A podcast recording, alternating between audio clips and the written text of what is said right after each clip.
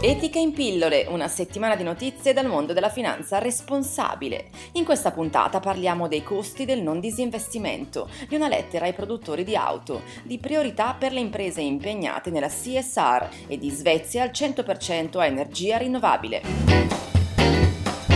Non disinvestire dai colossi del carbone costa caro. Lo ha dimostrato una ricerca della società Platform London, da cui è emerso che negli ultimi 18 mesi il fondo pensione dei lavoratori delle amministrazioni pubbliche locali britanniche ha perso centinaia di milioni di sterline a causa del crollo del valore della compagnia di estrazione del carbone più grande del mondo.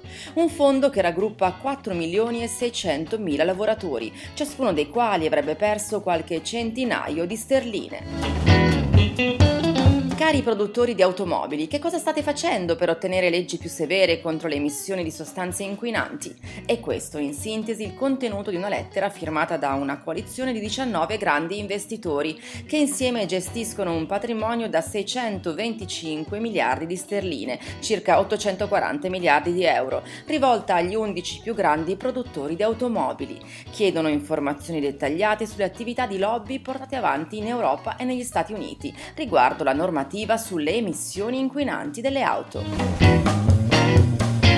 Diritti umani, diritti dei lavoratori e climate change sono i temi ai primi tre posti tra le priorità per le maggiori imprese mondiali impegnate sul fronte della responsabilità sociale d'impresa. Lo ha rilevato il nuovo rapporto di BSR Globscan su oltre 400 business leader di quasi 200 grandi società internazionali. È emerso anche che l'esito di COP21, la conferenza internazionale delle Nazioni Unite sul clima, che si terrà a Parigi dal 30 novembre all'11 dicembre, è considerato importante per le attività future delle imprese.